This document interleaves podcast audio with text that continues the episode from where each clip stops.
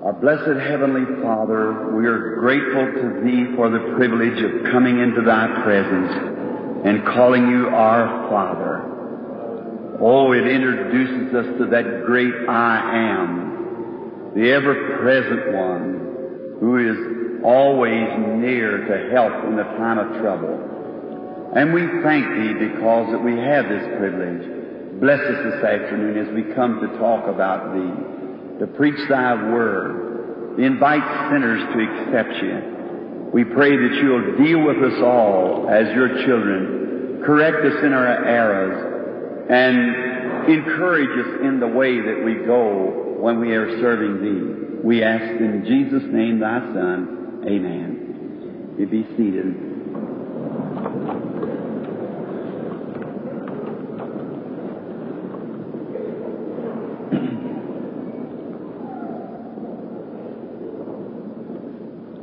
It's certainly wonderful to be here in Saskatoon on this most beautiful day and in the service of the Lord Jesus. I was out to breakfast this morning and I with some of my friends and I happened to meet some of my friends that I had associated with before over in another province and I was so happy to hear that my good friend Chris Bird is to be is in our meeting. I don't know don't know where he's at here in the meeting, but Chris, if you're listening at me, I'm to see you in the morning at breakfast. It'll certainly be a happy time to meet Chris again. The many times that we have uh, come together, and I a little story I used to tell in Many of you who have my tapes on, I believe, the True Vine, it's entitled, I was with Chris when this revelation come to me of them old burnover that we was in, and I've, I've preached the message around the world. And it'll be a great thing to meet you again, Chris. Now, I wonder happiness to let us meet each other again, uh, man, that we have met on earth. What will it be when the battle is all over and arms are stacked and we, the smoke's all dried up in the battle and we meet each other to never part again? Won't that be wonderful, friends? Oh, I'm thinking of a great wedding supper's coming someday that when all across the eternity or through the skies the great table will be set, as it were. And we'll look across the table and see each other there. Just to reach across the table and get each other's hands. Won't that be wonderful? You know, I believe a little tear might run down our cheek once in a while. And when it does, the King will come out in all of His beauty He'll walk down along the table and wipe the tears away from our cheeks and say, don't cry. It's all over now. You're home. Enter into the joys of the Lord, which has been prepared for you since the foundation of the world. That's why I'm here today, is to try to pull my brethren from the errors of the life in this world now to, and to meet together in heavenly places in Christ Jesus and prepare ourselves for that great day that's a coming. For just the redeemed shall walk therein. And that's what we're here for today. The Lord bless you. Now, this evening, we're going to have another uh, healing service or prayer for the sick. And last evening was one of the outstanding times to me when God can open the eyes of the blind and make the dumb to speak and the deaf to hear, that means God's on job, doesn't it? Certainly does. And now, I'm almost positive that the vision I was speaking of has, is being fulfilled, and maybe tonight, the Lord willing, I'd like to I've got it rolled on a fly leaf of my Bible here that happened on, I believe, January the 14th at Lima, Ohio. I want you to see just exactly how it unfolded, which is told. God cannot lie because He's God. He can't, he can't tell something and then take it back. I have to tell things, I have to take it back because I'm a man. You tell things and you have to take it back because you're mortal too. But God can't say anything and take it back because He's God. He knows the end from the beginning. Something can come up and we won't keep our promises because we can't. We don't know the future. God does. So He can't say anything and then take it back. Say, I was mistaken. He wouldn't be God and do that. He's never mistaken. He's always perfect. And since a little boy, there's one thing I, gifts and callings are without repentance. God gives them by His sovereign grace. And I have seen visions since a little boy. The first thing I can remember is a vision. And I have never in one time in all these years ever, He has never said one thing in them visions, which has been thousands of them, that's ever been one time wrong.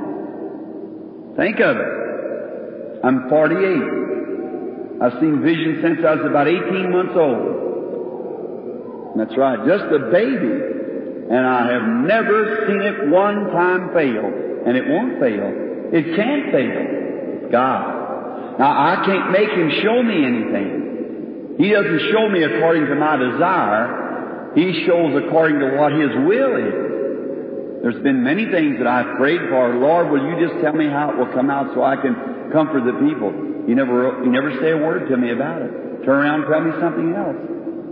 But He tells me what He wants me to know. He's my Father. And what He wants me to know, what He tells me, ain't none of my business. Well, that, that's His business, you see.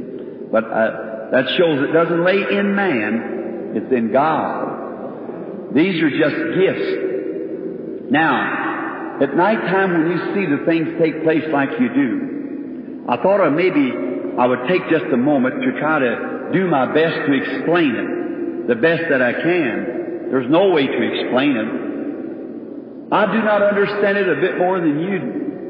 It just happens and that's all I know. I have no control of it. Someone said not long ago, said, Brother Branham, I had a, a spell. Said, did you keep your religion during the time of your sick spell? I said, no, sir. My religion kept me doing my sick spell. that was the difference. It tells me. I don't tell it. He tells me. I don't tell him what to do. He tells me what to do. Sometimes my desires are different from his will, so then he just lets me alone. But when he wants me to do something, he does it. Now, we see those things so that it might kind of clear up in your mind. And now, today, I've, it's not coming. That anointing is a different thing. It's a different feeling when it, what it is of preaching. The anointing, something's going from you all the time. That. It's visions of people. They draw it themselves. It isn't me that sees the visions of those people. I'm not the one that operates that. It, you're the one that operates that. You say, Brother Branham, tell me about, I can't, I don't know. See? If you're the one that does that. It wasn't Jesus that healed a woman that touched his garment. It was a woman's faith in him that healed herself.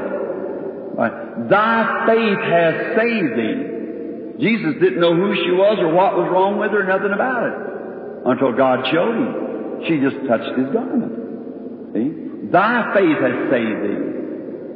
Not, I healed you. Your faith did it. See? That's the difference. Now, this little gift that the Lord has by His grace given to me is not anything to glorify my, if I'd ever do that, it might leave me. Or I might have to leave the world. It's not for me. It's for you. That's the reason I can't operate it. You operate it. You're the one who does it. Now, if I come here with ever such a great gift, and you people come in, you say, I don't believe it. Nothing to it. Not nothing to it at all. There would be nothing happen. So therefore, it doesn't take me. It takes you and I both. Both of us operate the gift of God. The gift comes on me and you operate it by your faith. How many understands that? Just raise up your hand and say, I, I see what you mean, Brother Branham. See?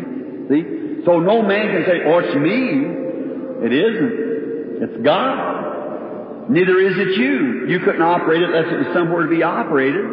I couldn't operate unless it's something to operate through. See there? I am the vine, said Jesus. You're the branches. Jesus gives the energy, and we collect it. Now here's what, now like in the Son of God. Now in Him, in the Son of God was the fullness of God. God, Jehovah, dwelt in His Son, Christ Jesus. We believe that. All of us do. I know there's a little fuss about that and about the Trinity and so forth like that, but that's just the carnal condition of man. They both believe the same thing. And they just won't stand still long enough to listen to it, that's all. There's a Trinity they don't believe is three gods. That's heathenism. And the oneness don't believe that Christ was his own daddy. So what would that be? See? But you both believe the same thing. But as long as you fuss, God's never going to bless you. When you just tear your walls down, be brothers, and shake one another's hand, God will come in and bless you. That's exactly right. But you'll never isolate yourself and get anything from God because we're, won't, we've got to not imitate, impersonate, you've got to have it. Exactly right. There's too much pretension of Christianity. Pretending. So-called Christianity. But Christianity is not nothing you pretend, you've got to have it. You've got to have it. The devil knows whether you've got it or not. He knows all about it. No matter how much you can put on a great psychological effect on the outside, the devil knows just how deep that is, and he's standing laugh at you. Certainly. He knows he's got you whipped to begin with. But when God, in the stillness of His Spirit, has placed it in you, the devil can't stand on that ground. He can't guile that sand of his dirty hoofs. Certainly he can't come to that place because it's a place where God and man meets alone. See? Now, like the Son of God, like all the water that was in the whole world, was the Spirit that was within Him. He had the Spirit without measure. We had it by measure. That's the Scripture? All right. Now say this little gift here would be a spoonful of water out of the whole ocean. That would be comparison with this little gift, the sight of the Son of God. But remember, one spoonful of water out of the ocean is part of the ocean. Do you get it? In quality, the same. In quantity, much smaller. See? Much smaller. Now, that's the reason, but the same chemicals that's in the whole ocean is in this one little spoonful. It's the same type.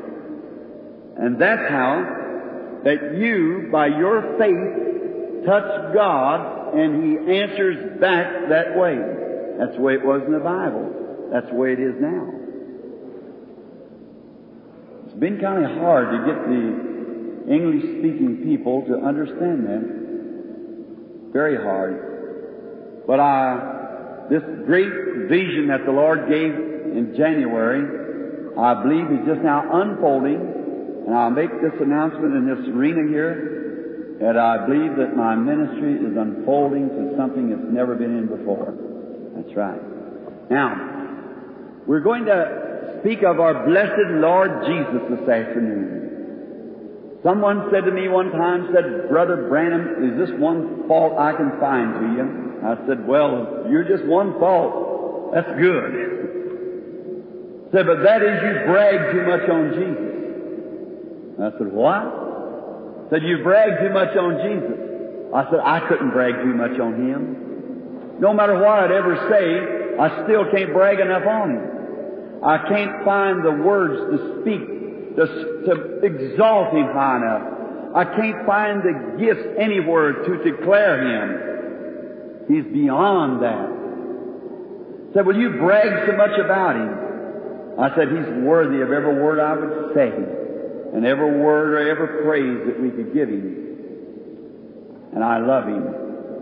And I want, we want to talk to Him, and I know you do too. That's why you're here this afternoon. You love Him. You long to see There's something in your heart that longs for that place where you know you come from It's behind the curtain. Just the human heart is hungering to get in behind that curtain again, to look past the curtain. That's why we come together in heavenly places in Christ Jesus to see what God will tell us. Now, by the grace of God, I have chosen this afternoon to read a little scripture out of St. Matthew, the 17th chapter of St. Matthew's Gospel. And I'm going to read a few verses because I love the reading of God's Word. How many loves to read God's Word? Just, oh my. The reason I read it is because I'm such a poor speaker and a substitute for His servant to, I know if I read His words and nothing else is done but reading His words, some good will come from the meeting. His words will not fail mine will. So if I read His, that'll be enough just reading that word till the people have something that's eternal and cannot fail. So let us read now, as we look in the Bible, the 17th chapter for the first verse. And after six days, Jesus taketh Peter, James, and John, his brother, and bringeth them up into a high mountain apart and was transfigured before them, and his face did shine as the sun, and his raiment was as white as the light. And behold, there appeared unto him Moses and Elias talking with him. Then answered Peter and said unto Jesus, Lord, it is good for us to be here. If thou wilt, let us make here three tabernacles one for thee, one for Moses, and one for Elias. And while he yet spake, behold, a bright cloud overshadowed them, and behold, a voice out of the cloud which said, This is my beloved Son, in whom I am well pleased. Hear ye him. And for a little text this afternoon, and to bypass the, some of the things that I have said about it, I wish to take this for a text. Hear ye him. Now, before we approach the other part, let us speak to him again as we bow our heads. Now, blessed Lord, we have read your word as a text. We pray that the Holy Spirit will give unto us the context of this word as we wait with open hearts and open ears, we ask in Jesus Christ's name, thy beloved Son. Amen. There's something about the reading of the Word. Now, can you hear me all around good? If you can, raise up your hands. If you can hear all the way around, that's, that's good. All right. There's something about the reading of the Word that's eternal. Every Christian should read the Word every day. For Jesus said, Man shall not live by bread alone, but by every word that proceedeth out of the mouth of God. And I wish to state this too. And remember that every promise in this Bible is good and it will hold tight, and God's guilty of His promise. If you'll take the right mental attitude towards it, it'll bring it to pass. Every divine promise in God's Word. If you can take the right mental attitude towards it, God will bring it to pass. Think of that. For it's a seed that a sower sowed and it's got it's it's live. And any of you farmers here know that if you put your seed in the ground, now every morning you don't go out and dig it up to see if it's sprouted yet or not. If you do, you'll never get a crop. You, you hinder it every time you dig it up. You place it in the ground, commit it to the ground, forget about it. It's up to God to do the rest of it. That's where you take His promise. You place it in your heart, say, that means for me and I'm going to keep it there. Don't every day say, see if I'm getting any better. That's not even in the subject. Just keep on believing it. God will make it come to pass Or it to see. Now our Lord Jesus, as we're speaking of Him, I love to read after Him because He never made one mistake. Everything He done was perfectly in harmony with God. Oh, how much time that we waste as we leisure around. But you never found Jesus at no time ever what we call gadding around. Every move, every place he went, everything he did, every word he spoke, well, had a meaning to it and was exactly in harmony with God and the will of God. That's the reason he was so pleased with him, saying, This is my beloved Son, in whom I am well pleased. Everything was perfectly in harmony with him. And now, sometimes God meets in councils of man, sometime in a council of uh, one time in 500 he met in the council. Another time he met in the council of uh, 70. One time in, in 24. Another time in 12. Once in three. And sometimes only one. But Jesus left this blessed word to us that wherever two or three are gathered in my name, I'll be in their midst. So God is just getting ready to do something here in our text. He's fixing to declare to a world a picture that I think that the whole world ought to know. And God, before He does anything, He always bears witness of what He does puts it down and makes a memorial or a witness of what he's going to do. And we find him here taking Peter, James, and John, taking them aside and going up into a high mountain apart.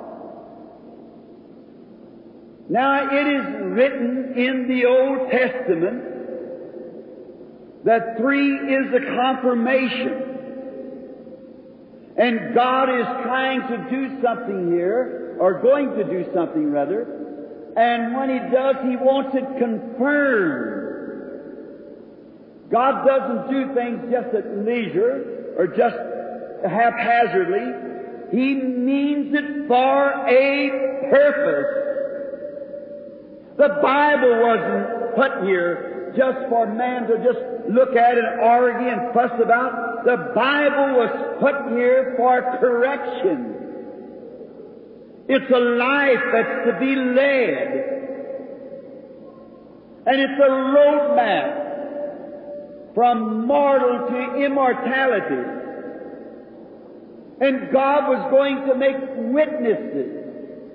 So He's taken the appropriated number three. Peter, James, and John. If you notice, when he went to raise the daughter of Jairus, the priest, he put them out, except Peter, James, and John, three for a witness. Now, this could be very well applied here. The three witnesses stand for the three great major fruits of the church. Love, faith, and hope. The Bible said these are the greatest. Love, faith, and hope. John represented love. Peter represented faith.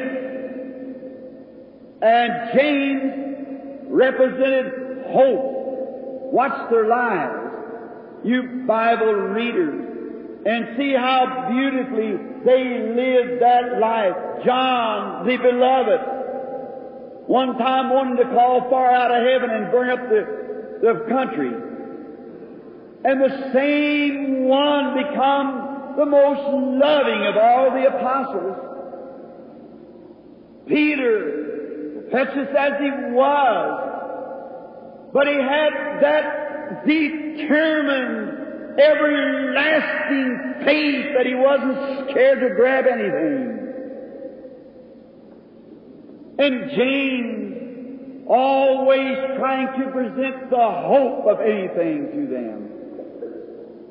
So God taketh these three up into a mountain. It was such a beautiful place to be until Peter referred to it later as the Holy Mount. That didn't mean that the mountain was holy. It meant the Holy God was on the mountain. That's in the people where we call holy people. It doesn't mean that they are any different from anyone else. It's the holy God that's on the unrighteous people. They're still human, but it's a holy God. Now he has them up here alone. And he's got Peter, James, and John standing there as earthly witness of what he's going to do. And then he brings three from heaven that he'll confirm the same in heaven. For whatsoever is confirmed on earth is also confirmed in heaven. What you bind on earth, I'll bind in heaven. Upon such a word as that, I wonder this afternoon, our listeners, how can we be so petty then? And so dilatory about reaching out and taking a hold of the promises of God when He gave this blessed promise to His church. I'll be with you, even in you, till the end of the age. And then we set along as if God never said it. Whatever you bind in the earth, I'll bind it in heaven. What you loose on the earth, I'll loose it in heaven. Whether it's sickness, whether it's disease, whether it's whatever it is. God gave this blessed promise. And it's our privilege to pick up this promise and use it. Some of we ministers, we should be ashamed of ourselves as we keep our congregation way below their privileges. The whole Christian church today is living thousands of miles below their God-given privilege. Because of just so half asleep, dismal like. Take the promise, believe it. God said so, that settles it forever. No matter how long it takes to materialize, that time doesn't mean nothing to God. It's His Word that we take and we believe. Abraham waited 25 years for that child to come, but it arrived. Certainly, we believe it because God said so. And now God in this great picture of drama that we have under consideration this afternoon, He brings the earthly witnesses, three, Peter, James, John, earthly witnesses. Then from heaven he brings three heavenly witnesses to see what he's going to do. Oh, I love to see Jehovah moving out to display His power and His grace. Oh, it's so beautiful when you see Him in His great power. Before He does it, He'll set on the sideline. Something, some people, some believers, to watch Him display His great omnipotence. And I notice Him now as He brings from heaven to watch this scene three. Jesus, Moses, and Elijah. He brings from the earth Peter, James, and John. If I'm going to confirm this in the earth, I'm going to confirm it in heaven also. It's got to be a witness here on earth, and it's got to be a witness also in heaven. Oh, can you see it? Notice, now as he comes, and then this had another meaning to it. Now I know many of you, my brethren, the clergymen, you apply that to the coming of Christ. That's right, it was applied there. The order of the coming of Christ.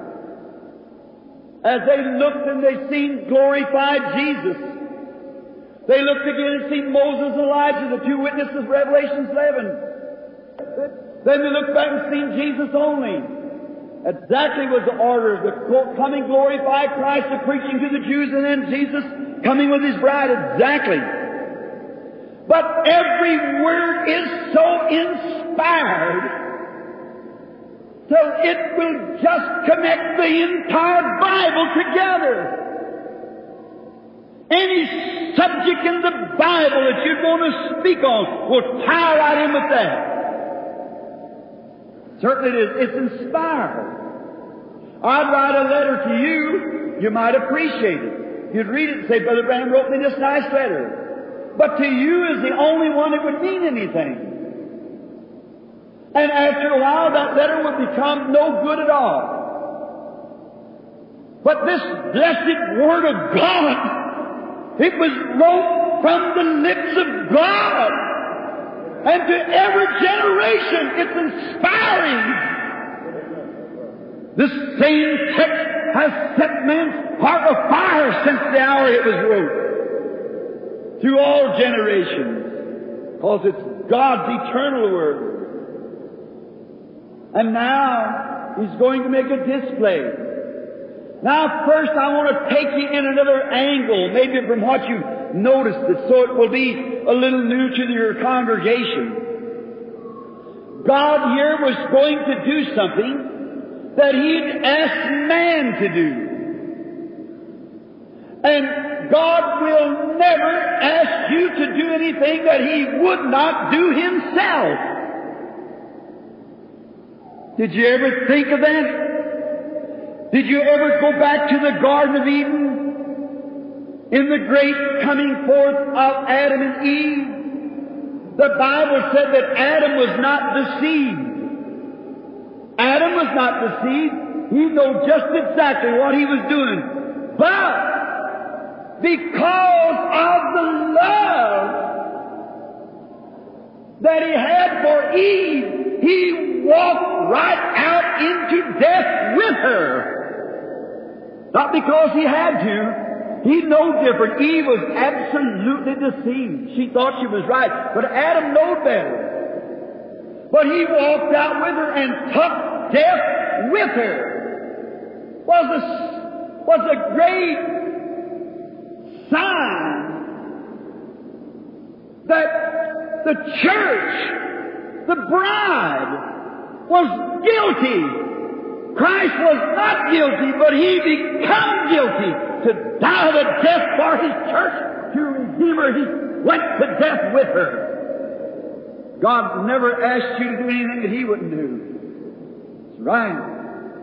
And in this great subject this afternoon, in the Old Testament, it was given to man that they, now we notice a lot of times in our Bible, we think there's mistranslations. There's things that sound strange, but it has the same meaning. For instance, You English people would know this better than I, perhaps.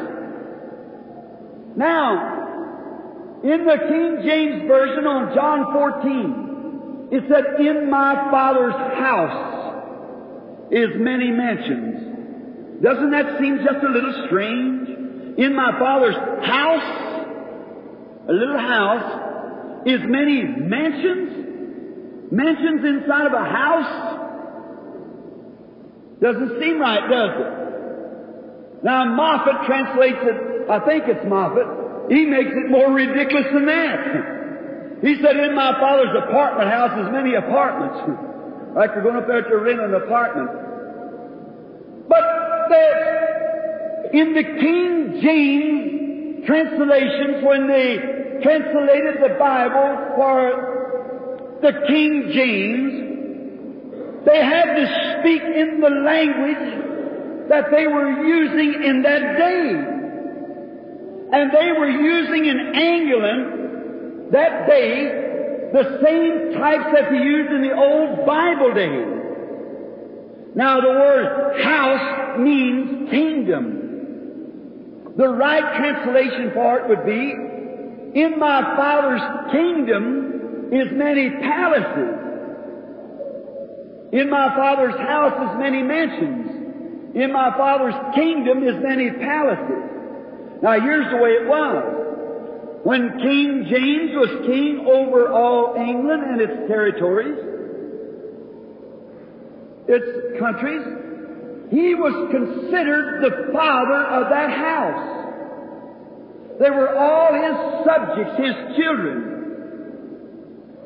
And that's the reason the translators made it in my Father's house, so that the English-speaking people would understand. Now, in the Bible, it was the same way. They had a, a father owned a big piece of land. And on there he had many little tenant houses and places. And then when a son was born into this father's house, now that son, when he was born, he was a son. He was born. Now there's where you Pentecostal people jump the line. Exactly.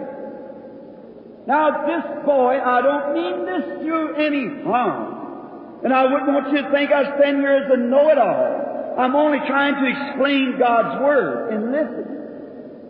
Now, when that son was born into that family, he become a son because he was born in the family.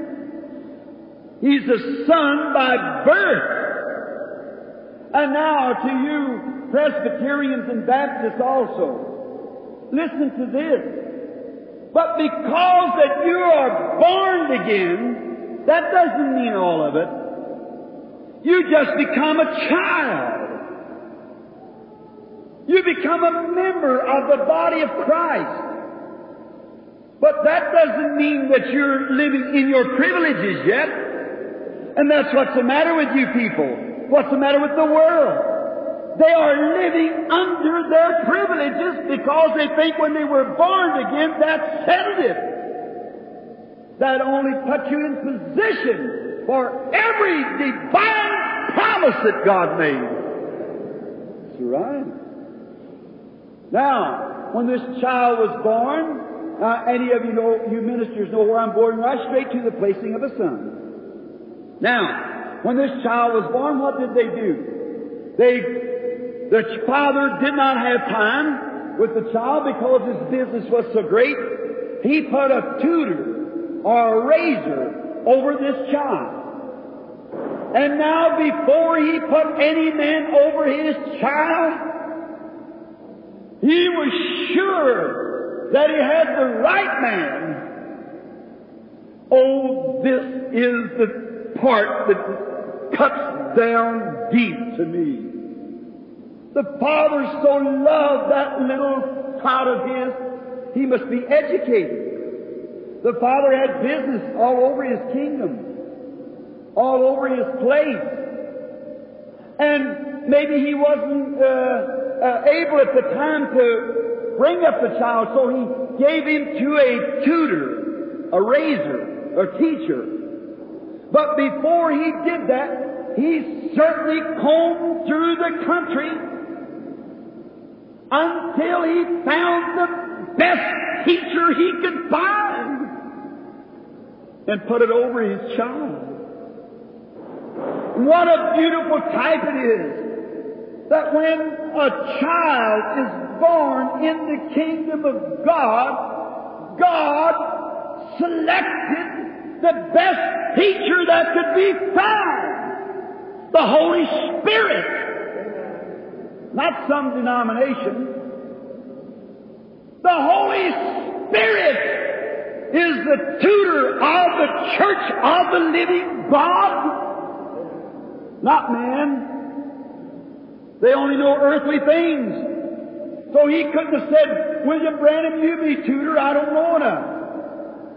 He couldn't have said, Billy Graham, you be tutor, you don't know enough. Oral Roberts, we don't know enough. We're human. We've got to be raised ourselves. But God searched the heavens and got the mighty tutor, the Holy Spirit, and set it down to raise His church. Oh, how beautiful. Now, this tutor had to be an honest tutor. He was to raise the child and to bring the father word how the child was progressing. Remember and bear in mind he's already a child, but his character, after he's a child, will count his inheritance. So he's a child, and here the tutor would have to bring word to the father how he was progressing. Now, what do you think today, now just draw it in your mind, how the Holy Spirit must blush when it comes before God to bring the differences and the isms and the condition of His children today. When we fuss, we stew, we fight, we argue, we have all kinds of isms and mix up and brotherly love is gone and all the things that God put in the church, we're riding over it. What do you think the blessed Holy Spirit does when He comes before the Father? How He must blush to say, oh, um, they're not uh, doing so well. And remember, the Holy Spirit is honest. He brings the true report. They're not doing so well. Oh, they're fussing at each other. They don't get along. There's no, there's no fellowship among them. They're jealous of each other. Oh my. How that must make the father feel when the tutor has to come and say, well, sir, uh, your, your, your child is not doing too good. Oh, he, no, he won't listen to your word. That's right. He's got his own ideas. He, he just won't listen at all. How that tutor must hate to tell the father, and how the father would be hurt. The, they won't listen to my word. Oh no, they got their denominations. I'm a Presbyterian, I'm Pentecostal, I'm Apostolic, I'm the oh, don't tell me nothing about it.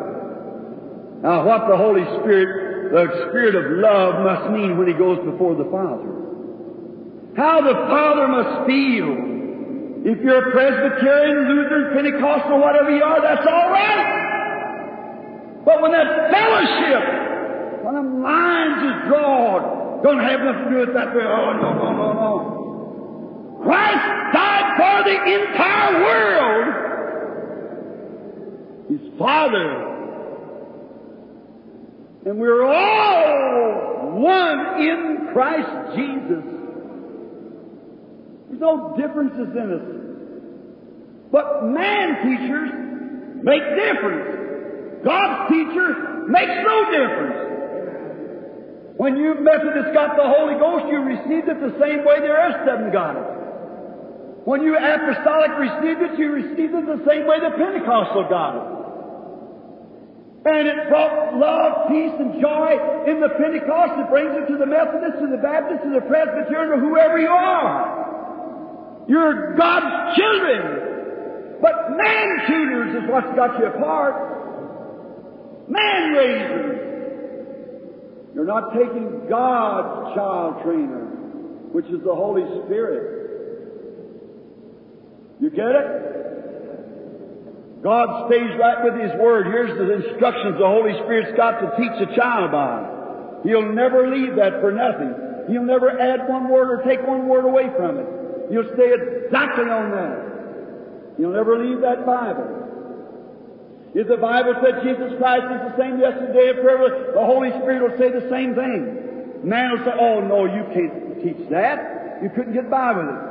The Bible said, I'm the Lord, he heals all thy diseases. Man said, oh, you can't believe that. The Holy Spirit said, Amen, it's right. See? Well, that's what makes the difference. Oh, we Presbyterian, we Pentecostal, we Assemblies, we this, we don't believe that. Why don't you believe it? Because you're listening to man teachers instead of God's teacher, the Holy Spirit. That's exactly right. Stay right with the Word. He'll never add nothing to it or take nothing away from it. He'll stay right with the instructions. He's God's teacher.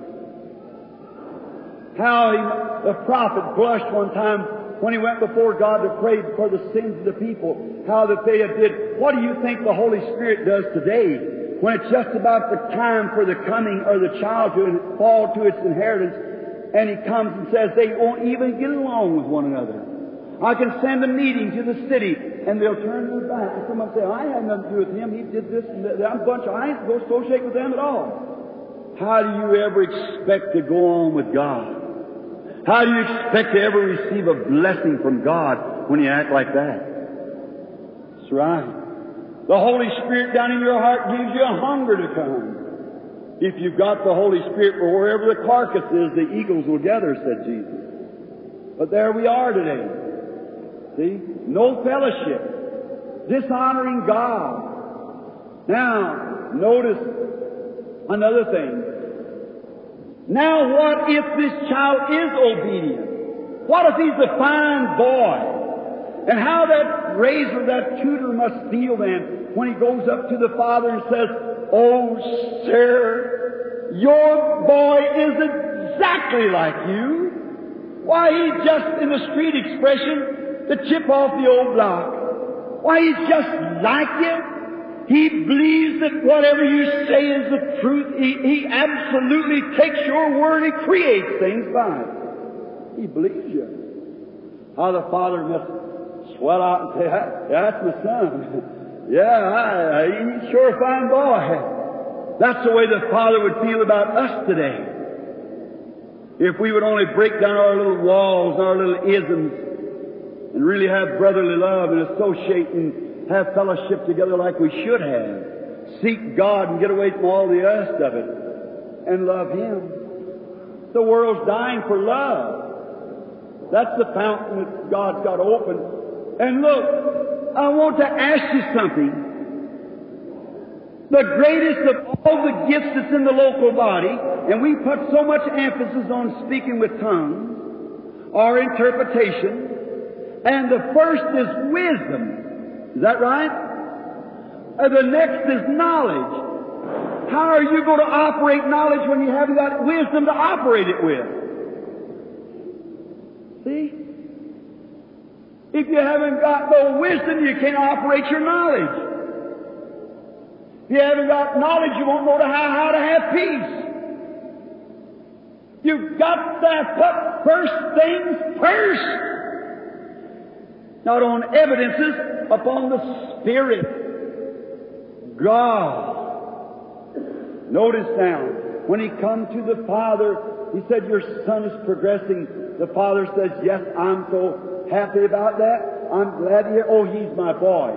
Now, Christian people who read the Bible, when that child become a certain age, and if he was a, if he was a bad boy, now he never could be denied being a son.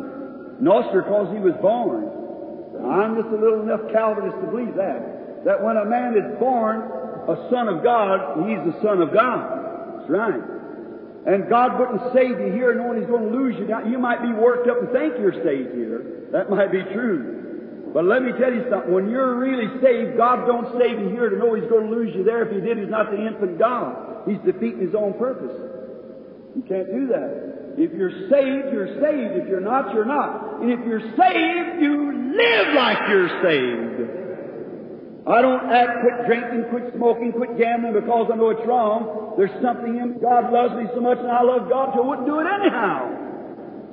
Not a law, but a love. It isn't law that saves us, it's love that saves us. God so loved the world. It isn't evidence, it isn't signs that saved us, it's love that saved us. Certainly. Now notice this father, he was so happy of his son. Then when that son became of age, that father took him out into the street, into a public place. And notice the father put a royal robe on him. And he set that son up before the public. And he had a ceremony. And he adopted that same son that was born in his house into his family. Did you know that? Read the Old Testament. Take Ephesians first chapter and fifth verse and run your reference on that. See if don't go back to your adoption, your placing of son. God has predestinated us to be the sons of God by Jesus Christ predestinated us unto the adoption. Predestinated or foreknowledge by adopting us into the sons of God. Now, when it become a son, when he was adopted into the same family he was born in. Now listen, Presbyterian friend, Methodist and Baptist and Pentecostal. When you're born again, that only puts you in the family. It's your character, your conduct that gives God confidence in you.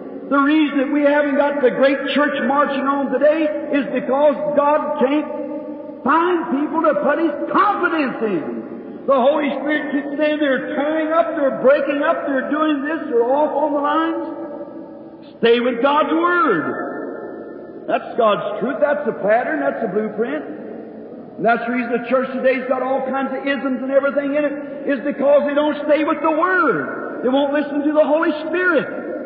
The Holy Spirit won't testify of one other thing but God's Word.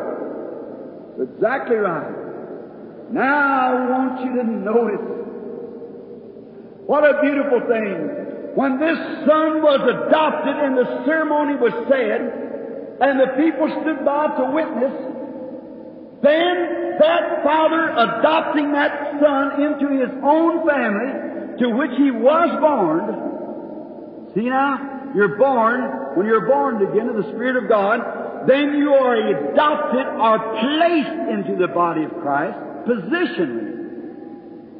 And with this adoption taking place, that boy's name was just as good on the check as his daddy's was. Everything the father had was his. Read the Old Testament adoption laws and find out if that's right or not. It certainly is. That son could walk down the street and this fellow wasn't doing right. He said, Here, straighten up. That meant so. If he fired the man, he was fired. If he wrote a check and paid this off, the banker recognized the check. Just his name was just as good as his father after he'd been adopted. Not because he was born, because he was adopted or placed. God's trying today to make His church stand still long enough that He can place them into their position. But man teachers are making, oh hallelujah, we're all this, we're all that. Oh my. What a conglomeration. A mess is done. It's a placing. Now watch, God never did anything lest He asked man to do but what He did Himself. His Son, when He was born here on earth, He was an obedient Son. Every step was for the Father. Everything He'd done was to glorify God. And we seen God in Christ. Is that right? No man has seen the Father at any time, but the only begotten of the Son has the clarity. The very move, the very action, everything that Christ did was God working in Him. You get it now? Now watch what takes place. Then God takes His Son after a long life just before Calvary, And he takes him up on a high mountain in a public place. He brought the heavenly witnesses down. He brought the earthly witnesses up. And there God kept His Son, and when they looked up, they saw a cloud that overshadowed Him. And of Jesus, His raiment shined like the sun in the midst of the day. What was it? God put a robe on Him, just like the old adoption said. He robed him in a glorified condition. No wonder he said, All powers in heaven and earth is given to my hand. He robed him and he placed him. And then he said, This is my beloved Son. Hear ye him. Then he had the powers of heaven and earth that's given into his hands. Notice, Peter got all excited under this vision. Many times when the glory of God is close, men get excited. No matter how good they are, they get excited. They want to run out and build a denomination. That's what started when Martin Luther got on the road in the Reformation. That's what started when John Wesley in England got started. They wanted to build a denomination. That's what started when John Smyth got started and they built the Baptist. That's what happened when, when uh, Alexander Campbell got started and they built the Christian. That's what happened when Pentecost got started. They built the denominations. God never did intend it. It's man excited under the glory of God. Stay with the Word. That's it. Don't build a denomination when you do. I ain't got nothing against the denominations. But as long as you make yourself prejudiced to the other fellow, be brothers. What Christ died for. Now, notice as we come to a close. Peter was excited. He said, Look, let us build here three tabernacles. Let's build one for Moses, and one for Elijah, and one for Jesus. Let us build three tabernacles. Now, isn't that just the way man does today? They want to build a tabernacle. They want to build a denomination. We'll just make ourselves the oneness. We'll make ourselves the Trinity. We'll make ourselves the Methodist. Want to build three tabernacles. Peter said, you know what? We ought to do it this way. We could have all these different denominations and all just be all right anyhow, but God proved it right there. It won't work. Peter said, Now we'll build one for Moses and all that wants to keep the law, let them keep the law. Keep the Sabbath day and the new moons and all quit eating meat and all that, and we'll just, we'll just have a very good picture of the Seventh day Adventists. We'll just let them start right there. Well, then one says now they want to listen to the prophets, we'll give, build one for them. But no sooner than he got it out of his mouth, God spoke and said, This is my beloved Son, hear ye him. Moses was gone. Elijah was gone. Prophets and so forth is over. It's now my beloved Son. You get it? Listen closely now as we pull this to the end. Watch. Now, aren't you glad that he said that? Notice, Peter wanted to have all the denominations. It finally turned out that way, but not the will of God. Now, here Moses. Moses represented the law. No man can be saved by the law. The law doesn't save anybody. No matter what you ever do, how good you live, how many good deeds you do, you're lost. That's all you got.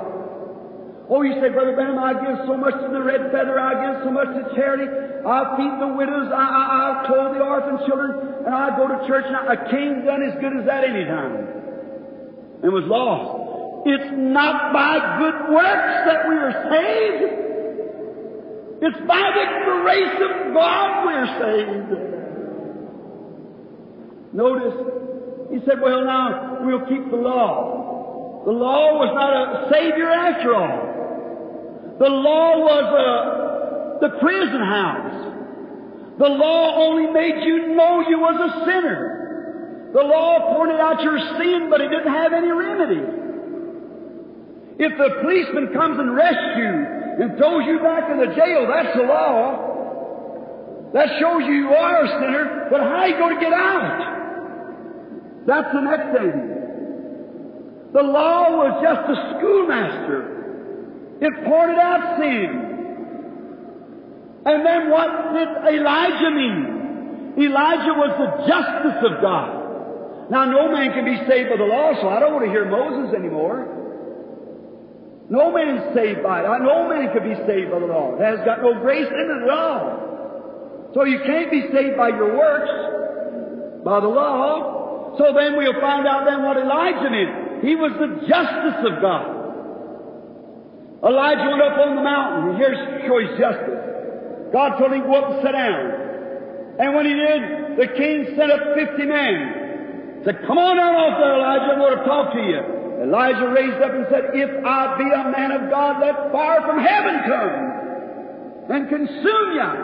And fire fell out of heaven and killed fifty. Justice. It was tampering on God's territory. Who wants justice?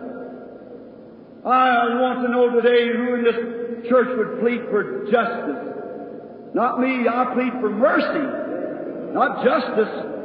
I'm justly due to die and go to hell. But it's the mercy of God that saves me. Not the justice. I don't want it. Oh, the king said that might have been an accident. Perhaps it was a thunderbolt hit the sky. We sent another fifty. And he sent another fifty, and that old prophet raised up in the stern justice of God and said, If I be a man of God, let fire come and burn you up. And down come again and destroy fifty more. So it wasn't an accident. It was the justice of God. How dare anybody to say, I want justice? I don't want justice, I want mercy. But oh, here we stand now. Look where we're at. The law has passed. No man can be saved by it. The justice of God. Oh, we're all sinners, born in sin, shaped in iniquity, come to the world speaking lies. Now, who wants justice? When you're lost when you're born. You haven't got a chance. You can't even get started. So how could you want justice? God passed Elijah by. And when they looked up, I'm so glad. He said, look over here. What did Jesus represent? The love of God. Not the law, not the justice, but the love of God he represented.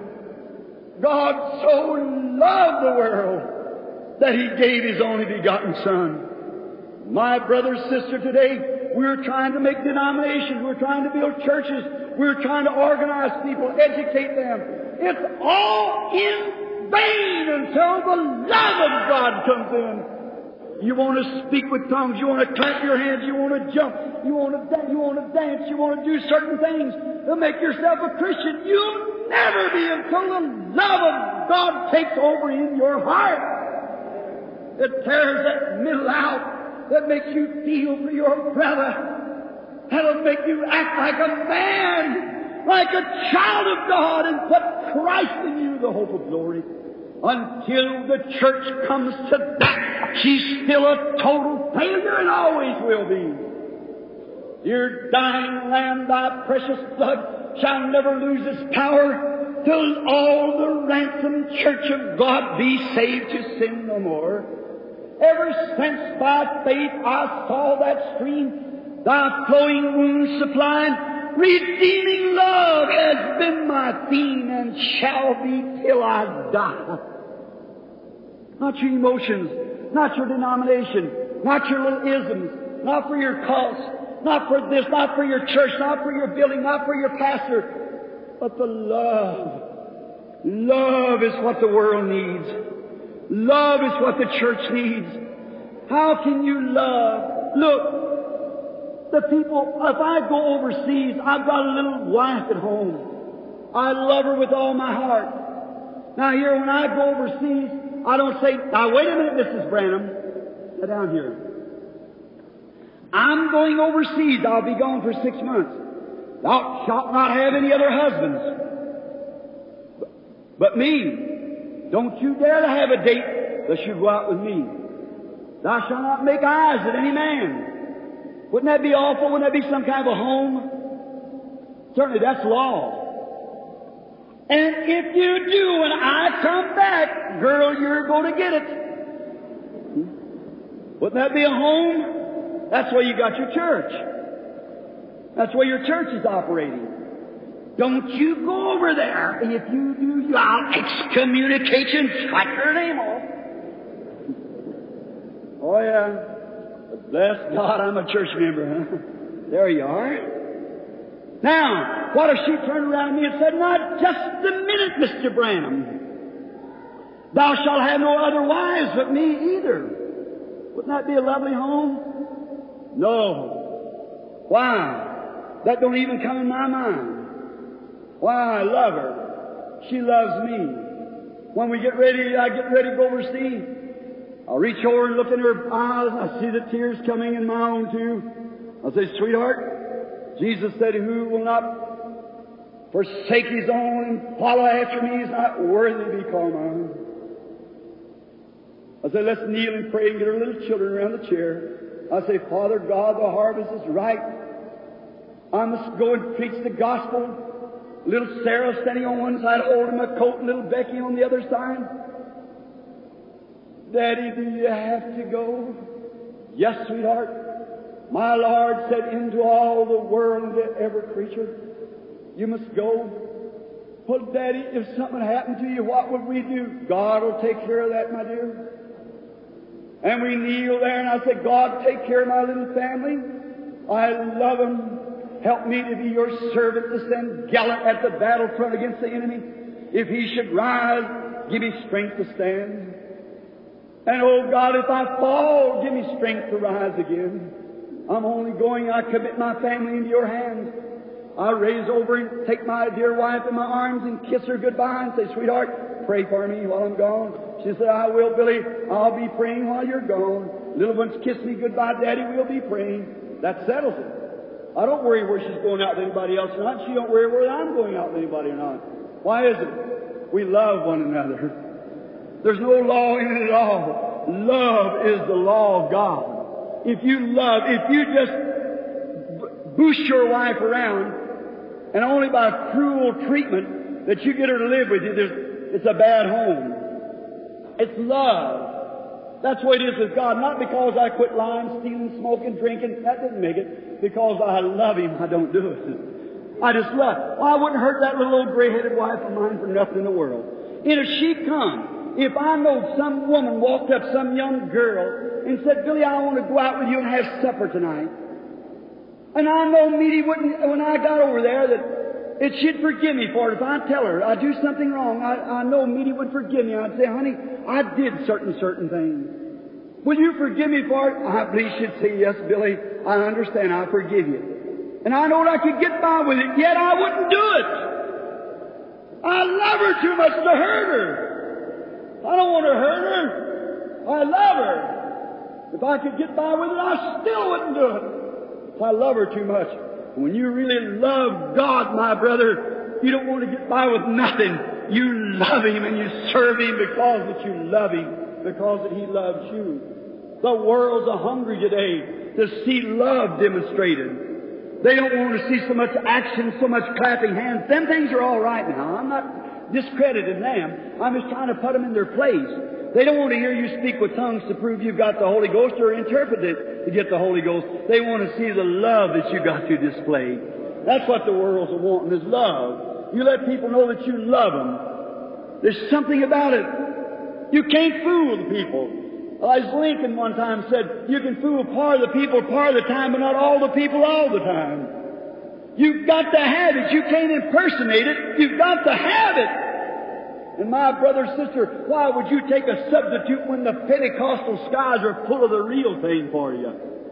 Why would you run off after some this, that, or other when the real love of God is waiting for you? Where God can get into you and have confidence in you. And it's like you, I would my wife or you would your wife. I don't care how many men would come up, that wouldn't bother me a bit. She don't care how many women would be around, that wouldn't bother her a bit. We got love and confidence. And the only way you can have confidence is to have love. And the only way you can believe God and take Him for your healing or whatever you're taking for is because you love Him. You've got confidence in Him. That He won't lie to you. He promised you He'd do it. When that love is in there, you say, Yes, God, you're my Father. And you love Him, you'll do it. Oh, brother, that's what the world needs. It don't need a new denomination. It don't need a new something to start up. It needs to get back to the love of God. That's what it needs. The world's a crying for it. Just this I want to say, and I want you to be real reverent just for a minute and think and look this way a minute. I was thinking of Chris Bird sitting here somewhere in the service this afternoon. Uh, everyone knows that I'm a hunter. I just love to hunt.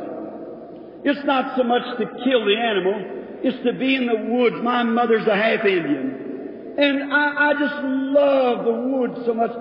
There's even my conversion, still I get out there, that's where I first found God, was in the woods, watch nature, how flowers die, it's gone, but it lives again. I said, if God made the flower and it's got a way of living again, surely He's got a way for me to live again. I watch the nature, watch the eagle soar up the tropic way high so he can see far off. All these things I watch in nature. I used to go up to the north woods before it went to going west. I would go up in New Hampshire to hunt. And I had a good hunting partner up there. I loved to ramble. Chris knows that. And I put in a good 35 miles a day in walking. Just loved to do it up over the mountains and around through the valleys and things.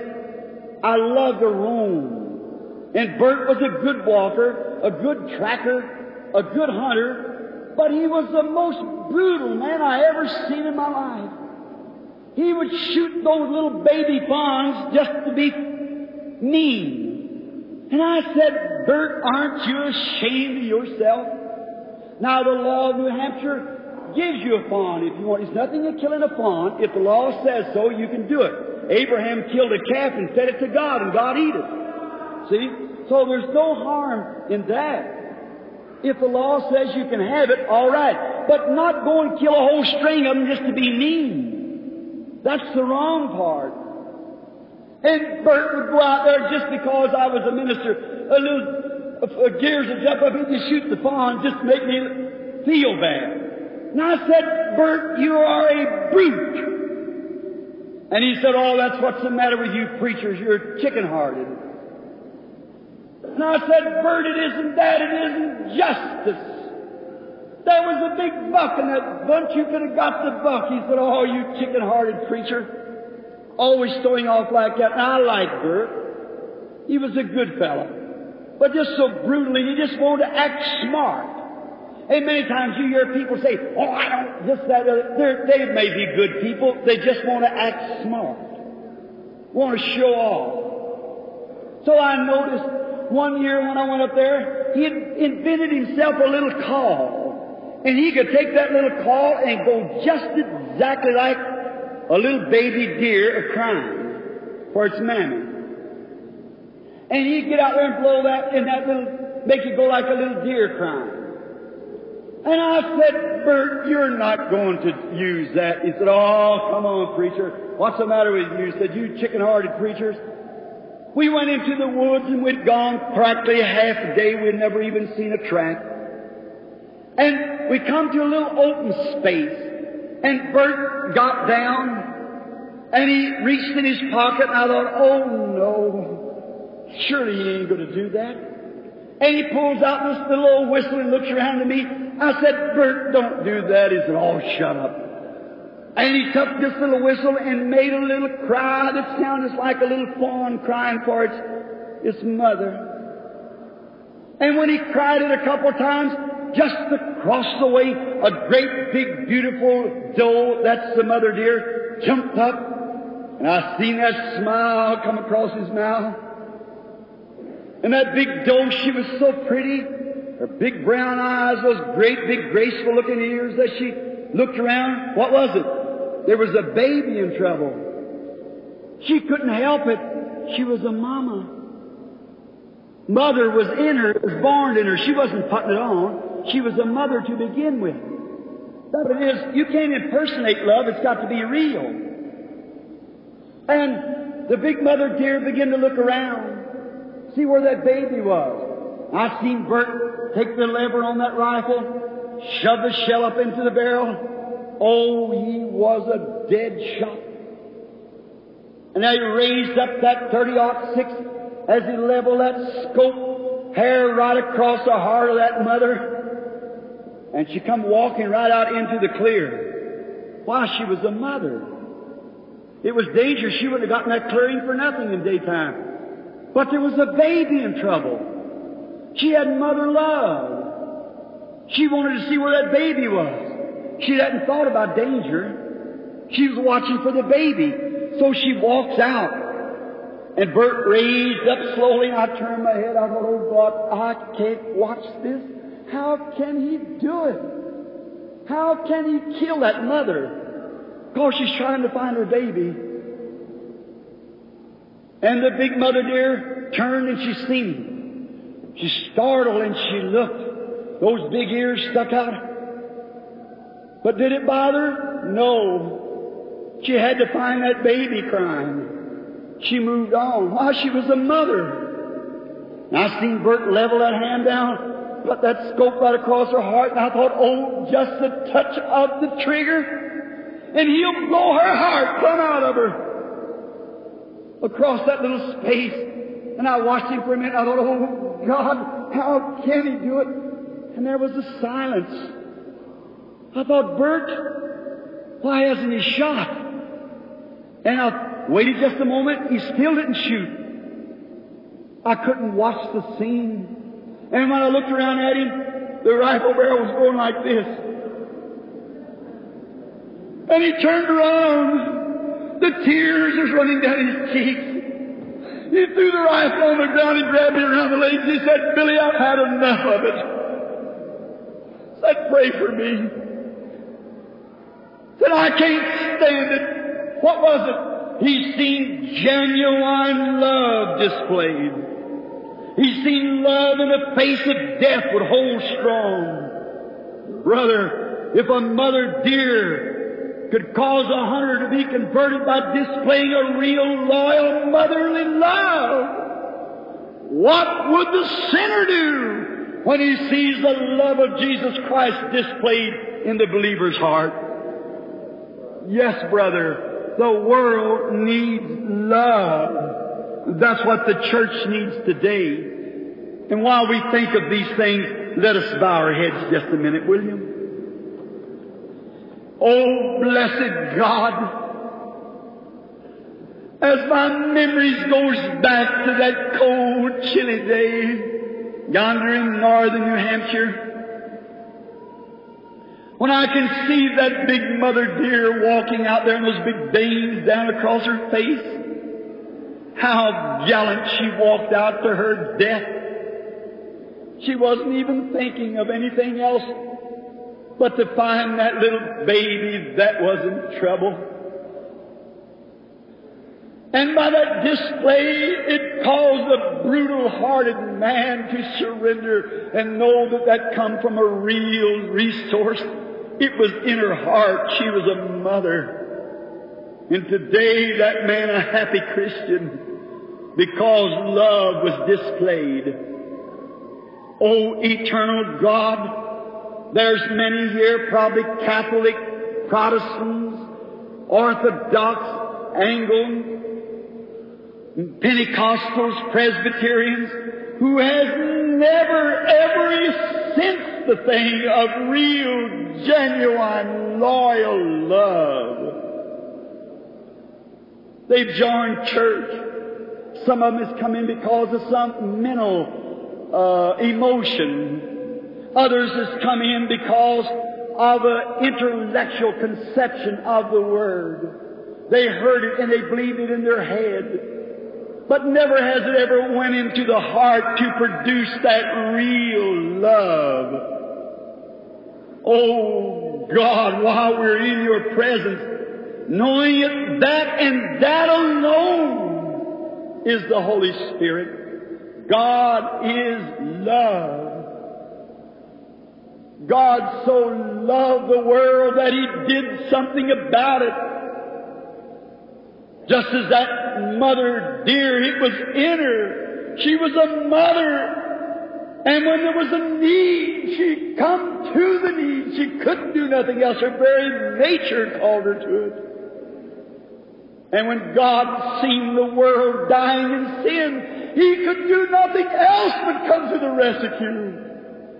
That's what He was, was love. And He so loved the world that He gave His little crying child yonder on Calvary that we unworthy, guilty sinners might be redeemed by His love. No wonder it's thrilled the hearts of poets to one said, if all the ocean was ink and the skies a parsnip made and every stalk on earth a quill and every man a scribe by trade, to write the love of God above would drain the ocean dry. Or could the scroll contain the whole, though stretched from sky to sky?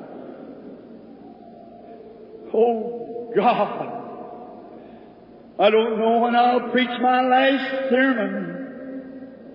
But I pray, God, that somehow that this deep love and peace will settle on every heart here this afternoon. And that they might become born again in the love of God, and fellowship and love for each other and the brethren and loyalty to God. It would revolutionize every organization. It would build up every church. It would build up communities. It would build the kingdom of God. And Father, dear, while we're thinking on these things, help us to understand, not to impersonate, but to really have what we're speaking of, something that drives us on, the nature of our own being, God's Holy Spirit. While we have our heads bowed, our eyes closed, if you ever was sincere with God, be right now. My poor decrepit friend that's outside of Christ, do you know what mother love is? You know what love for a mother will do for her child? Well, the, could a mother forget a little baby? The Bible asked that. Said, will a mother forget her suckling babe? Said, yes, she might, but never will I forget you. Your name's engraved on the palms of my hands. Now, if God so loved you and displayed His love at Calvary for you, sent the Holy Spirit here and the resurrected Christ standing before you, right at your seat, speaking to your heart, Will you appreciate it enough to say, by this brother Branham, I raise my hand today and say, in God's name, I'll take my stand for Jesus Christ this afternoon. And that love hasn't been in my heart like you've talked of it, Brother Branham, like the Bible has proved it. I now want that love in my heart. God, you help me to have it. God bless you, mister. I see your hand up. Somebody else? I want that love in my heart. God bless you, lady. Somebody in the balcony of my right now, raise your hand say, oh, God bless you, sir. I want that love in my heart. I, you may be a good church member. God bless you, sir. God bless you over here. Balcony to my left. Would you raise your hand, someone in there, and say, Brother Branham, pray for me. I want that love. God loves you. God bless you, lady. Somebody else, God bless you, sir. God bless you, sir. God bless you. God bless you, lady. That's good. Be sincere now. Say, Brother Branham, you know, I've been a church member. I went to my church for years. But really, it's sure been an up and down life. I never knowed where I was at or nothing. I never did have that kind of love you're talking about. Oh, I've felt like I wanted to serve the Lord. That's intellectual. That's something that you got in your mind. But brother, sister dear, when it comes down into your heart, it's different. It's something you can't forget. It's part of you. You say, yes, Brother Branham, I've seen a lot of times I walked away to keep from saying things to people when I hear them cursing and going on. I wouldn't say nothing. I, oh, I wish I could have had the grace to. That's it. You want it? It's for you. Just about a dozen hands has been up. Now be real honest. What if this was your last opportunity? Wouldn't you like to walk before Christ knowing that you displayed His love? What do you do around the city? Is your life so in your country where you live that everyone knows that you're Christian and they love you and believe you to be a real servant of God? Or do they know that you got a high temper and, and you get angry with your neighbors and you fly off the handle and you're up one day and down the next and, and you're halfway believing? Is that the kind? But you go to church. God can't display His love in that. You've got to sell it all out and lay it on the altar and then really come and be born again. I mean, let the seed come down into the heart and make you a new creature. Do you desire it? Want me to pray for you? Raise your hand to Christ just now. Somebody that hasn't, raise your hand. God bless you, you, you. That's, that's the way. Now that's more like it.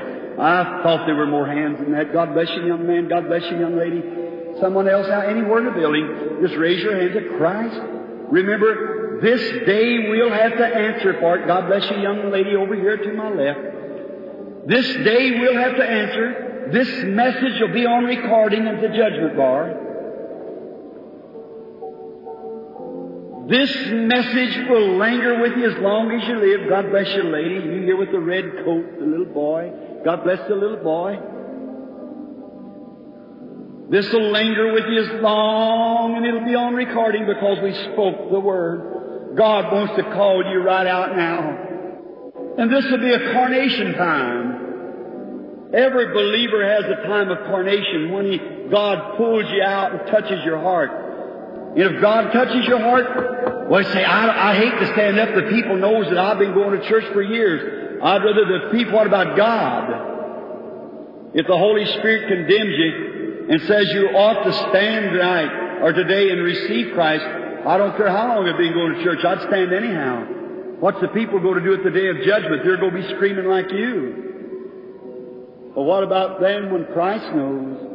Will you just raise up your hand now while we ask one more time? I want you to give me a little card, sister, while they're praying. Christians pray. Almost persuaded, if you will. Give me a card on this. All right. Almost persuaded now to believe.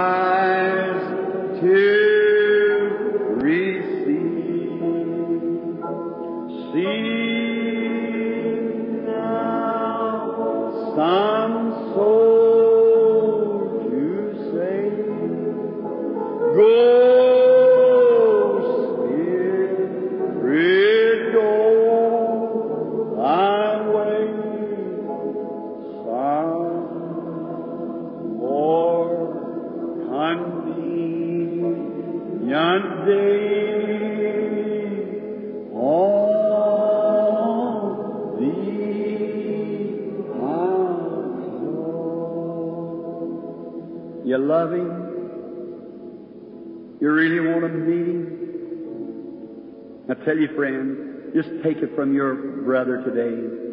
There's got to be something happen within you, a birth that changes all your disposition. Just a mental, dry-eyed conception won't work. I remember the time standing at my latest temptation, the hardest. My wife was laying in the morgue, a corpse.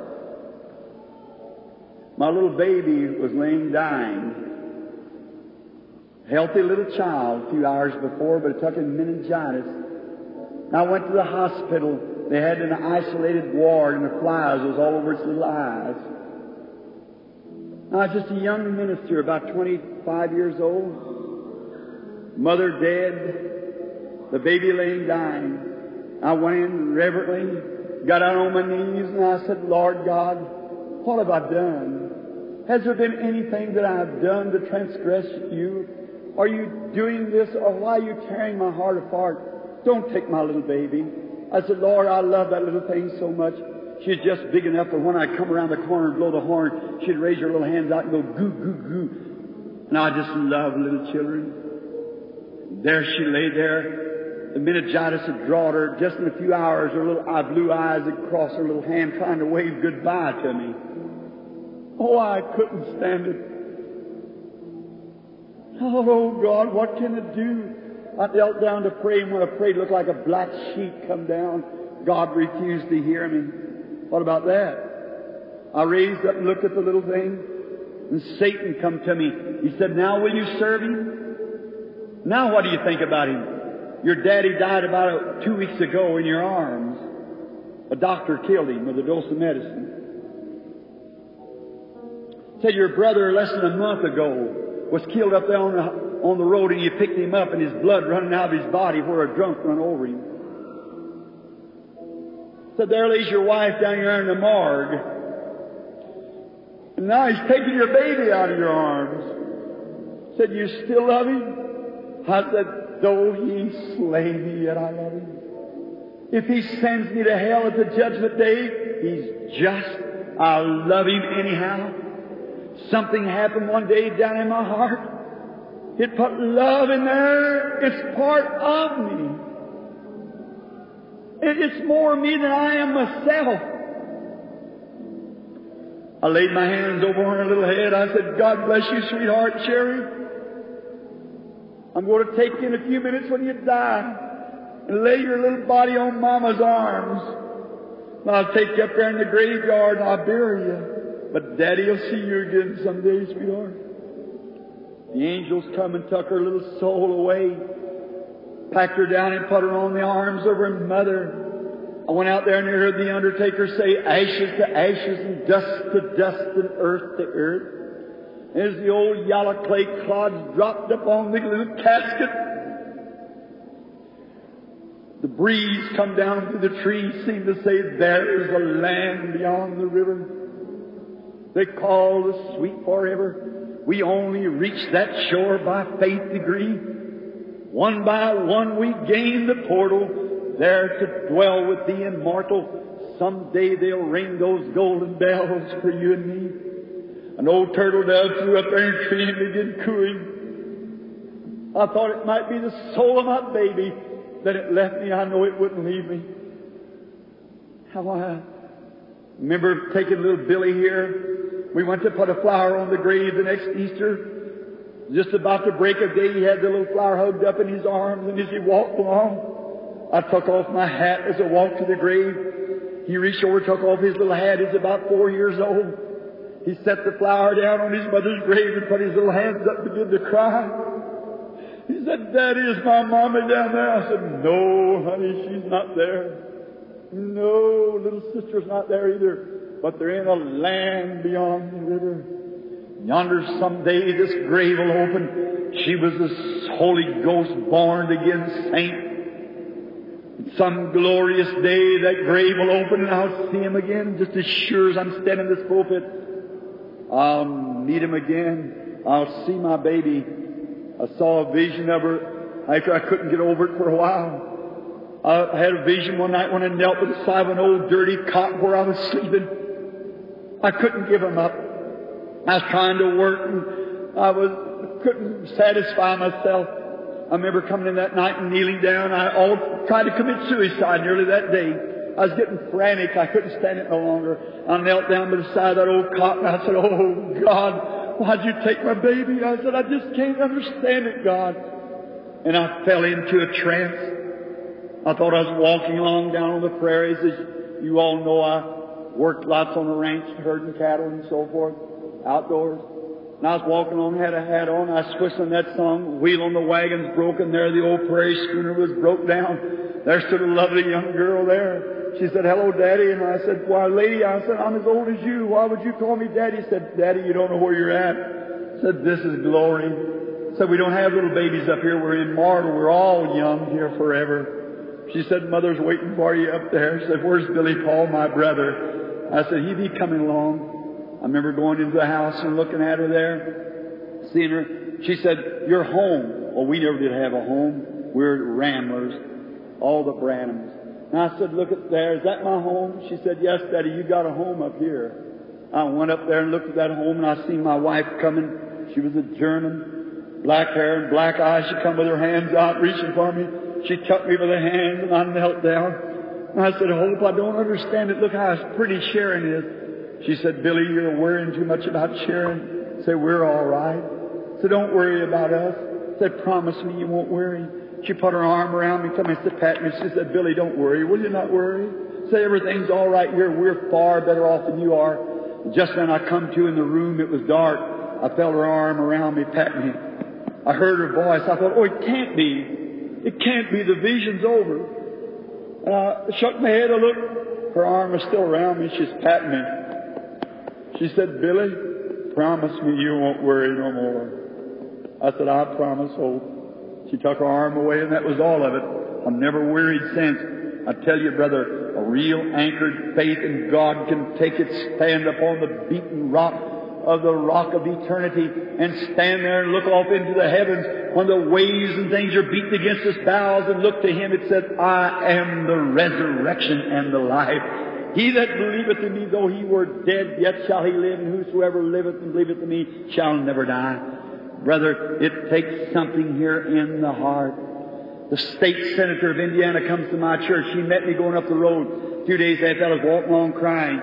He said, Billy, I want to ask you something. He jumped out of his car and put his arm around me. He said, I've heard you down here on the street corner. I was just a young Baptist preacher. He said, I've heard you down on the street corner preaching. I've heard you over at the Baptist church preaching in the tabernacle and so forth. He said, what does Christ mean to you now? Do you still love him? I said, Mr. Isler, if he sent me to hell, I'd still love him. Why? It wasn't just something in my mind. Something happened down here. That's what I'm talking about, brother, is love. Now you that wants to have that real love this afternoon, just this mental elect, intellectual part taken away, and you want a real love of God, would you stand to your feet right now? You who wants it, you who raise your hand, God bless you, my brother. God bless you, my sister. Just keep standing just a moment. God bless you, lady. God bless you, sister. God bless you. God bless you. You want a real love that'll drive you right on into heaven for the love of God. Over the balconies, God bless you, sir. Just remain standing, if you will, just a moment for prayer. Uh, someone else over here? Would you be? Over here to the balconies to the left, would you raise somebody stand to your feet? God bless you, lady. Someone else? You, now look, I don't know your heart, God does. But you're willing. Jesus said, He that will confess me before man, him I'll confess before the Father and the holy angels. When this great canvas is spread across the sky, and this sermon begins to record up down there, and this day has to be brought in, your picture will be standing there on God's big television screen. You stood for Christ. You stand for me, I'll stand for you. That's right. Will you make that gallant stand this afternoon? and say, God, be merciful to me. I now want this real love in my heart. That makes me a real born again Christian. I don't care if you're a church member. Don't be ashamed. Church member's all right, but brother, that's not what we're talking about. Have you really received something in your heart that makes you love everybody, love your enemies, have all the old things that's past and you become new? Would you stand to your feet now just before we go to prayer? Are you sure you're finished? I bow your heads everywhere. quietly now. This is the moment, if you believe me to be a servant of Christ. Angels of God are taking their positions. He who gives eyes to see vision is present. Angels of God, are recording angels, are taking their position to record the names in the Lamb's Book of Life, which can never be taken out. He that heareth my words and believeth on him that sent me has everlasting life, and shall never come to the judgment that's passed from death unto life. Little girls, young women, old, middle age, they're standing to their feet, men and women. O eternal and blessed God, in this moment of silent pausing here, it just means the difference between death and life. I have made the call the best that I knew how to introduce to them an undying love to an eternal God. And many have stood to their feet you're looking at them. They're not ashamed. If there's any here that is ashamed to stand because of their associates, or because of their affiliations, and yet you spoke in their heart, let them know that they have lost the greatest treasure that could ever be given them. For God has clearly said, Jesus said himself, no man can come to me except my Father draws him. And all that the Father has given me will come to me.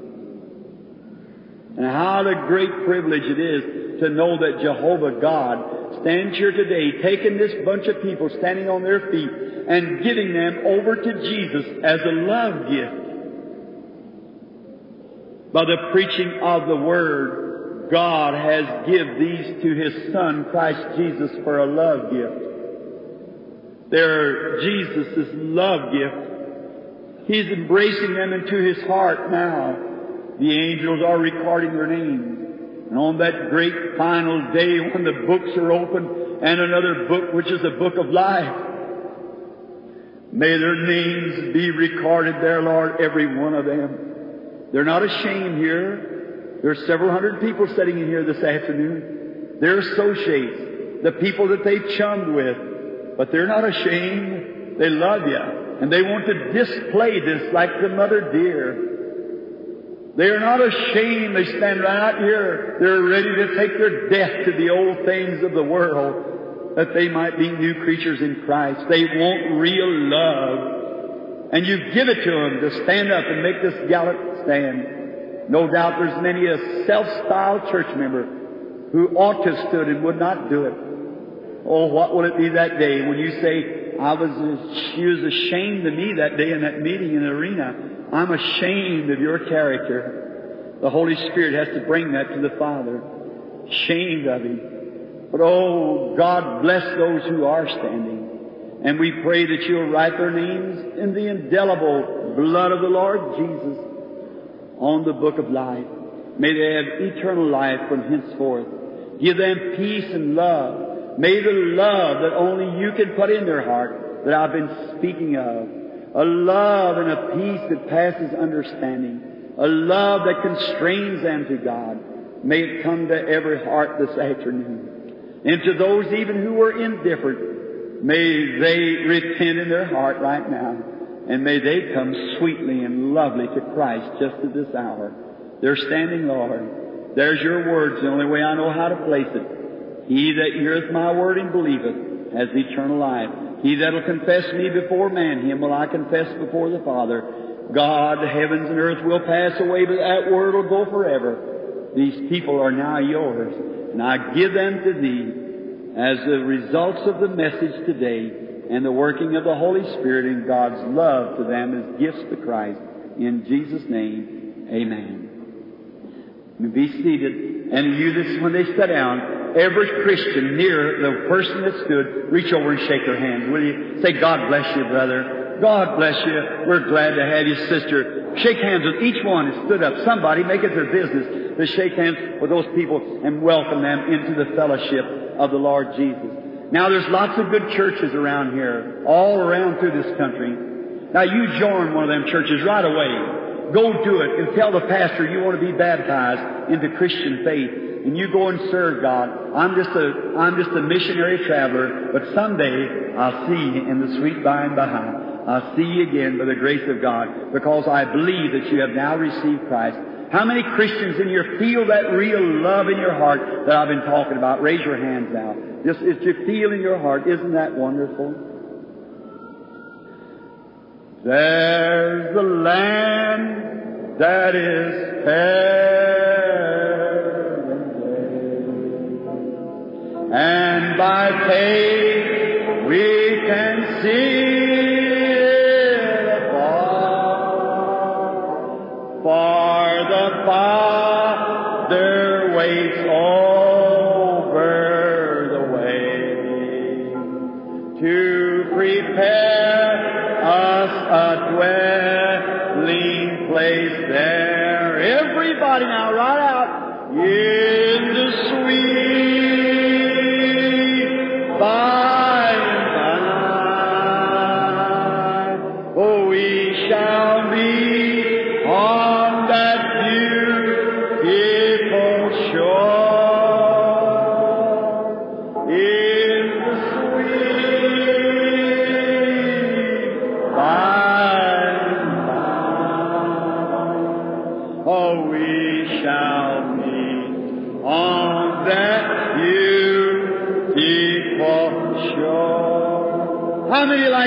old-fashioned songs? Raise your hand. I'd rather have it all your fast bloogly woogly. I don't like to see that in church. Church songs belongs in church, don't you think so? Absolutely. I love the inspired pen of those old writers. Now, don't no one leave, but I want you to stand and just turn around and shake hands while we sing this next verse. All you Christians, you Methodists and Baptists and everybody, shake one another's hands. Uh, uh, we shall sing on that beautiful shore. All right, all together. We shall sing on that beautiful shore. That's right. Turn right around now and shake it.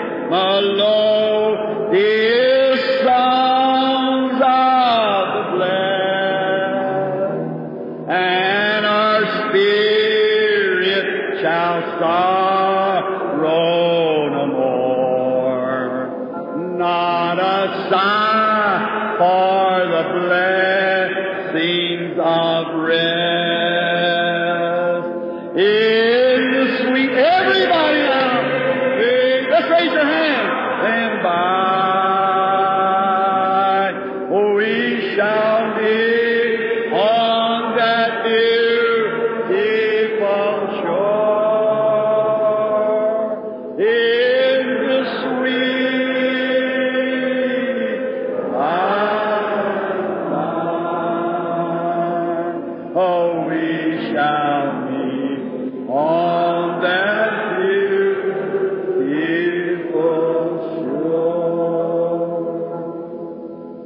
Doesn't that just make you feel all scoured out inside? How many feels that way? Just all scoured out. The love of God just sweeping through and taking all the old malice and laying it aside. It's much better than anything else I know of. Don't you think so? Just something does something to you. Now we got a dismissing song we're going to sing, and that is our favorite song, or mine at the tabernacle, one of them.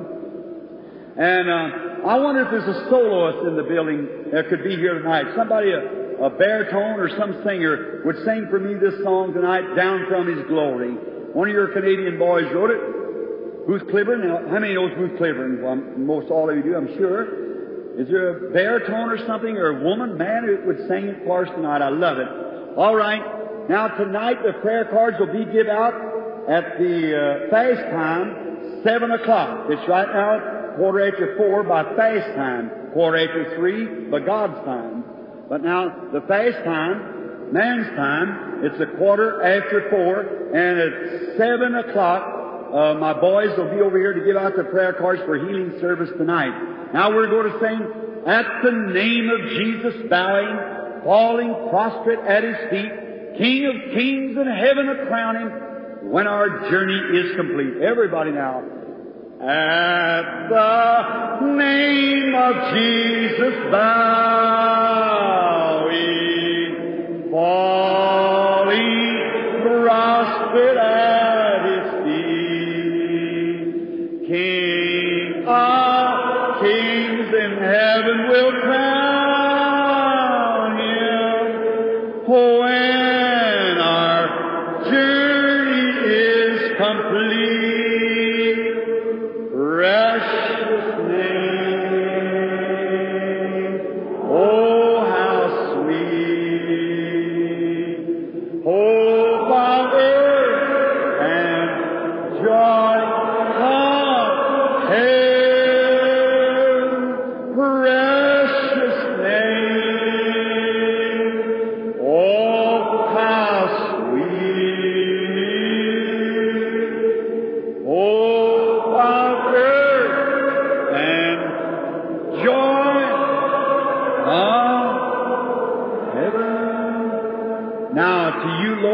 people here in this city that's got churches that's not dismissing for the service tonight, you tend your own church. That's your post of duty. We don't want to call you from your church when you got service. If you're strangers in, in here, or if somebody's from another church is having service and you want to be prayed for, tell your pastor. I'm sure he'll say that's all right.